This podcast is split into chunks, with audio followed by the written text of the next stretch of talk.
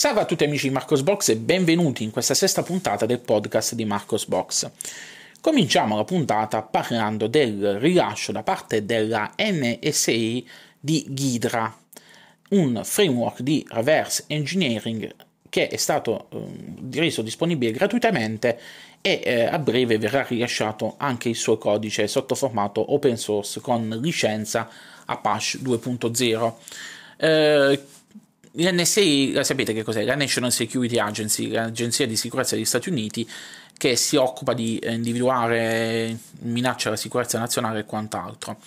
Ehm, che cosa ha fatto l'NSA? Da una decina di anni a questa parte ha sviluppato un software chiamato Ghidra, questo, questo diciamo così, è un insieme di strumenti per ehm, l'analisi del software che consentono ehm, agli, uh, ai tecnici di poter diciamo così, analizzare il codice compilato su un, diverse piattaforme perché questo software è compatibile per Windows, macOS e Linux.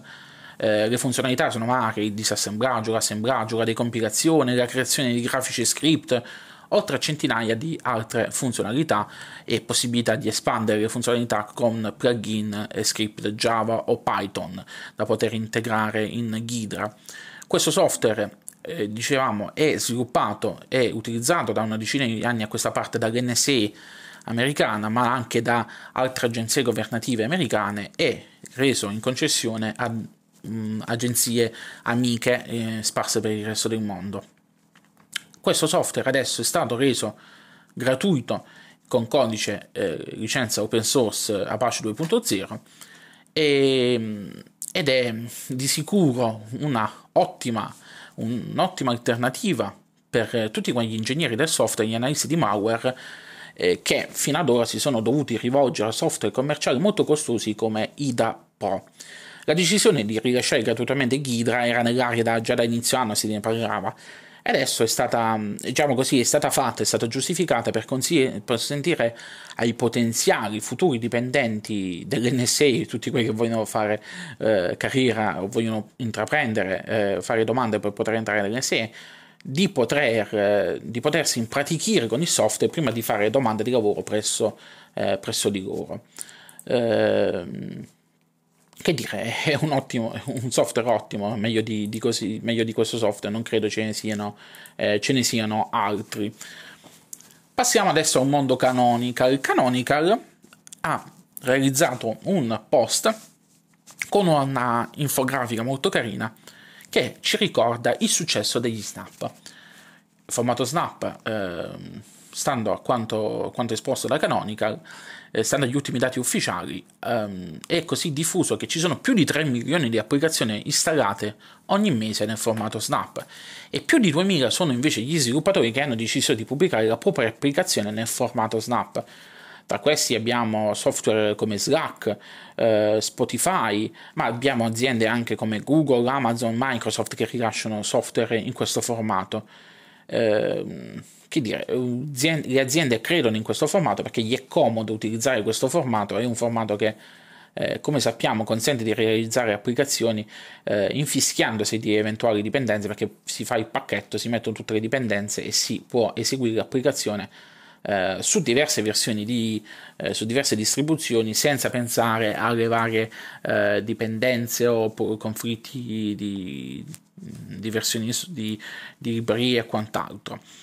Um, è una notizia interessante, sarebbe bello poter vedere anche una uh, comparativa con uh, la diffusione dei, uh, dei Flatpak, però um, che mi risulta non, non, ci sono, diciamo così, delle, um, dei dati ufficiali rilasciati da, da FlatHub, il portale che consente l'installazione di, di eh, riunisce meglio tutti i pacchetti formato, nel formato Flatpak e consente poi di, di, installarli in maniera semplice, il repository unico diciamo così è. Eh, speriamo che a breve venga pubblicata anche una eh, vengono pubblicati anche dei dati da parte di, di, di FlatHub per poter fare una comparativa tra il successo di entrambi eh, questi eh, formati che mirano a eliminare i problemi di compatibilità e di librerie e quant'altro. Passiamo adesso a una notizia che viene dal mondo Microsoft. Microsoft ha reci- deciso di rilasciare il codice sorgente della calcolatrice di Windows 10 e l'ha pubblicato su GitHub con licenza MIT. La decisione è stata motivata dal voler costruire una migliore, diciamo così, esperienza utente e collaborazione con la comunità. Gli sviluppatori adesso avranno modo di mettere mani al codice, di eh, poterlo integrare eh, all'interno delle proprie applicazioni oppure di contribuirne direttamente allo sviluppo. Il, diciamo così, la motivazione occulta di, tutta, di questa mossa è quella di ehm, far conoscere agli sviluppatori di terze parti le ultime tecnologie Microsoft come Universal Windows Platform, XAML e Azure Pipelines. Eh, diciamo così, è una mossa che, che, che è stata fatta con mirando a dire facciamoli abituare, facciamoli dare uno sguardo anche alle nostre tecnologie, magari questi passano dal, gli sviluppatori iniziano a scrivere applicazioni per noi o passano dalla, dalla nostra parte. è un modo, è un modo di, di, diciamo così, di propinare il proprio software che funziona, perché purtroppo funziona. Passiamo adesso a eh, notizie inerenti al mondo canonica. La scorsa settimana vi avevo annunciato che eh, si era resa necessario il rilascio di una, eh, di una sesta point release per Ubuntu 16.04 per correggere una vulnerabilità di APT che è stata recentemente scoperta. Questa settimana Canonical ha deciso di eh, bissare e ha aggiornato anche la versione Transitar e quindi ha rilasciato Ubuntu 14.06 14.04.6 LTS anche in questo caso è una point release fuori programma rispetto ai rilasci canonici. Eh, questa nuova ISO non contiene nessun aggiornamento dello stack hardware o altre modifiche, contiene soltanto l'aggiornamento dei pacchetti e di, quindi della, dei pacchetti di APT che vanno a eh, correggere questa vulnerabilità. Passiamo adesso nuovamente al mondo Microsoft. In settimana è stata rilasciata la, versione, la nuova versione Skype for Web. Che cos'è? Una, una piattaforma che consente agli utenti Skype di poter usufruire delle ultime novità di Skype da qualsiasi browser. I browser attualmente compatibili sono Google Chrome e Microsoft Edge. Um, non viene fatta menzione di Firefox, Safari Opera, non, vengono, non sono stati resi diciamo così, compatibili ufficialmente perché eh, questo ce lo dice un portavoce di Microsoft che, intervistato da VentureBeat, ha dichiarato che siccome il servizio Skype for Web richiede una tecnologia chiamata Call and Real Time Media, che è implementata in modo diverso dai vari, dai vari browser, eh, per adesso si è decisi di puntare soltanto, di dare priorità, diciamo, soltanto al browser eh, sviluppato da Microsoft, e ci mancherebbe, e a Google Chrome, che è di fatto il browser eh, di riferimento, quello più diffuso. Eh, quindi se volete provare Skype for Web dovete utilizzarlo per forza o su Edge o su Google Chrome. Per adesso mh, mm, altri browser sono esclusi. Eh, alcuni continuano a utilizzare Skype.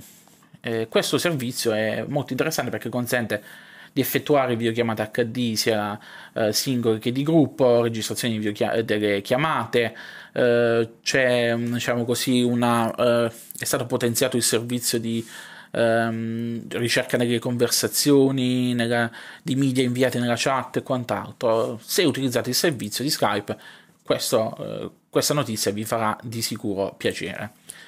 Passiamo adesso ai uh, rilasci di software. In settimana è stato rilasciato Audacity 2.3.1 che va a risolvere il problema che si era verificato con Audacity 2.3.0 con Linux. Eh, se avete seguito, se seguite lo sviluppo di Audacity, saprete che la versione 2.3.0 aveva un bug che causava un crash di Audacity su Linux e che quindi lo rendeva inutilizzabile. Eh, tant'è vero che anche il manutentore della, di, dei pacchetti del PPA per Ubuntu eh, aveva dovuto eh, fare retromarcia e, tornare alla versione precedente Adesso il bug è stato finalmente corretto, quindi gli utenti Ubuntu possono tranquillizzare eh, tranquillamente questa nuova versione di Audacity. Eh, lo Snap, se non ricordo male, è stato già aggiornato eh, e vabbè, se siete su distribuzioni basate su, eh, su Arc, di sicuro l'aggiornamento vi sarà già arrivato. Torniamo adesso al mondo canonical e a quello KDE. Ho pubblicato un piccolo editoriale intitolato KDE ama gli snap. Perché ho deciso di fare questo post? Eh, ho deciso di fare questo post a seguito di, uh, di un post che è stato pubblicato sul blog di Snapcraft questo mese, che includeva una selezione delle applicazioni KDE in formato Snap preferite dagli sviluppatori. Um, dovete sapere che gli sviluppatori di KDE hanno realizzato un SDK che semplifica la creazione di snap di applicazioni di KDE e hanno pubblicato anche un framework comune a tutte le applicazioni di KDE nel formato snap che tutte quante le applicazioni snap di KDE possono utilizzare. Questo consente a chi, eh, gli sviluppatori che vogliono fare il porting di un'applicazione KDE nel formato snap, di ridurre il tempo eh, di sviluppo e di ridurre al contempo eh, di semplificare quindi lo sviluppo e di ridurre al contempo anche le dimensioni delle singole applicazioni che vengono, eh, che vengono, che vengono create. Eh, sul, sul, blog poi trovate maggiori informazioni su come creare gli snap di applicazioni KDE eh, che sono state pubblicate appunto da, dal team di KDE. Um, questo, questo, è molto interessante questa notizia perché eh, grazie a questo lavoro svolto dai sviluppatori di KDE Chiunque può godere delle ultime applicazioni di KDE indipendentemente dalla propria distro e dall'ambiente desktop in uso, perché, mm, come ben sapete, gli snap di KDE, eh, cioè meglio, le applicazioni Snap sono separate dal, dal, resto del sistema operativo e quindi possono essere installate in tutta sicurezza senza timore di eh, introdurre incompatibilità con le librerie di sistema. È una bella notizia, è anche una bella notizia vedere come il team di KDE eh, abbia fatto le cose, i suoi compitini per bene e abbia realizzato eh, qualcosa di, di, di, semplice, di, eh, di, facile da mantenere e quant'altro. Segno che anche il team di KDE crede nello sviluppo delle applicazioni in formato Snap. Ultima notizia eh, per questa puntata e eh, riguarda il lancio di eh, un nuovo servizio di casa Mozilla.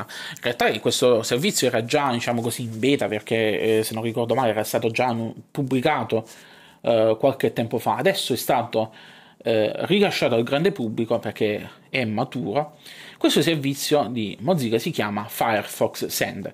Che cos'è? È un servizio di, che f- consente di condividere file con crittografia end-to-end attraverso link che scadono automaticamente ehm, e che ehm, consente di scambiare file di dimensioni fino a un giga se, eh, se, se noi non siamo registrati, ma se ci registriamo eh, possibilità di scambiare file delle dimensioni fino a 2,5 giga. Eh, registrazione ovviamente è gratuita, quindi il servizio è gratuito, quindi eh, serve solo, diciamo così, a, non lo so, a qualche politica interna. Vabbè, comunque è tutto gratuito, quindi eh, anche se vi registrate non avete costi eh, di, eh, di, invio e quant'altro. Ehm, ha anche alcune funzionalità interessanti questo, questo servizio perché è possibile ha dei controlli di sicurezza perché è possibile impostare, che ne so, quando scade il collegamento al file il numero di download mm, superati i quali il file poi, non, eh, poi va, va, in scadenza e quindi non, non può essere più, eh, non è più disponibile, diciamo così, oppure se c'è eh, possibilità di aggiungere anche una password opzionale per aumentare ulteriormente il livello di sicurezza. È un servizio, diciamo, cioè, che va a scontrarsi con WinTransfer e personalmente utilizzerò adesso Firefox Send sempre sostituendo quindi WinTransfer. Um, Mozilla ha anche annunciato che eh, sarà disponibile un'applicazione per Android in versione beta questa settimana, eh, quindi a breve possibile, sarà possibile utilizzarlo in, facilmente anche sul proprio, sul proprio, smartphone. Ovviamente il codice di sicurezza di Firefox Send è disponibile su GitHub, trovate l'indirizzo sul blog, quindi se volete andare a dare uno sbirciato, contribuire o quant'altro, sapete do- dove potete farlo, diciamo così. Bene, con questa puntata abbiamo concluso le notizie di questo, di questo arco della settimana. Un saluto a tutti quanti, lunga vita e prosperità e ci vediamo con la prossima puntata del podcast di Marcos Box. Ciao ciao!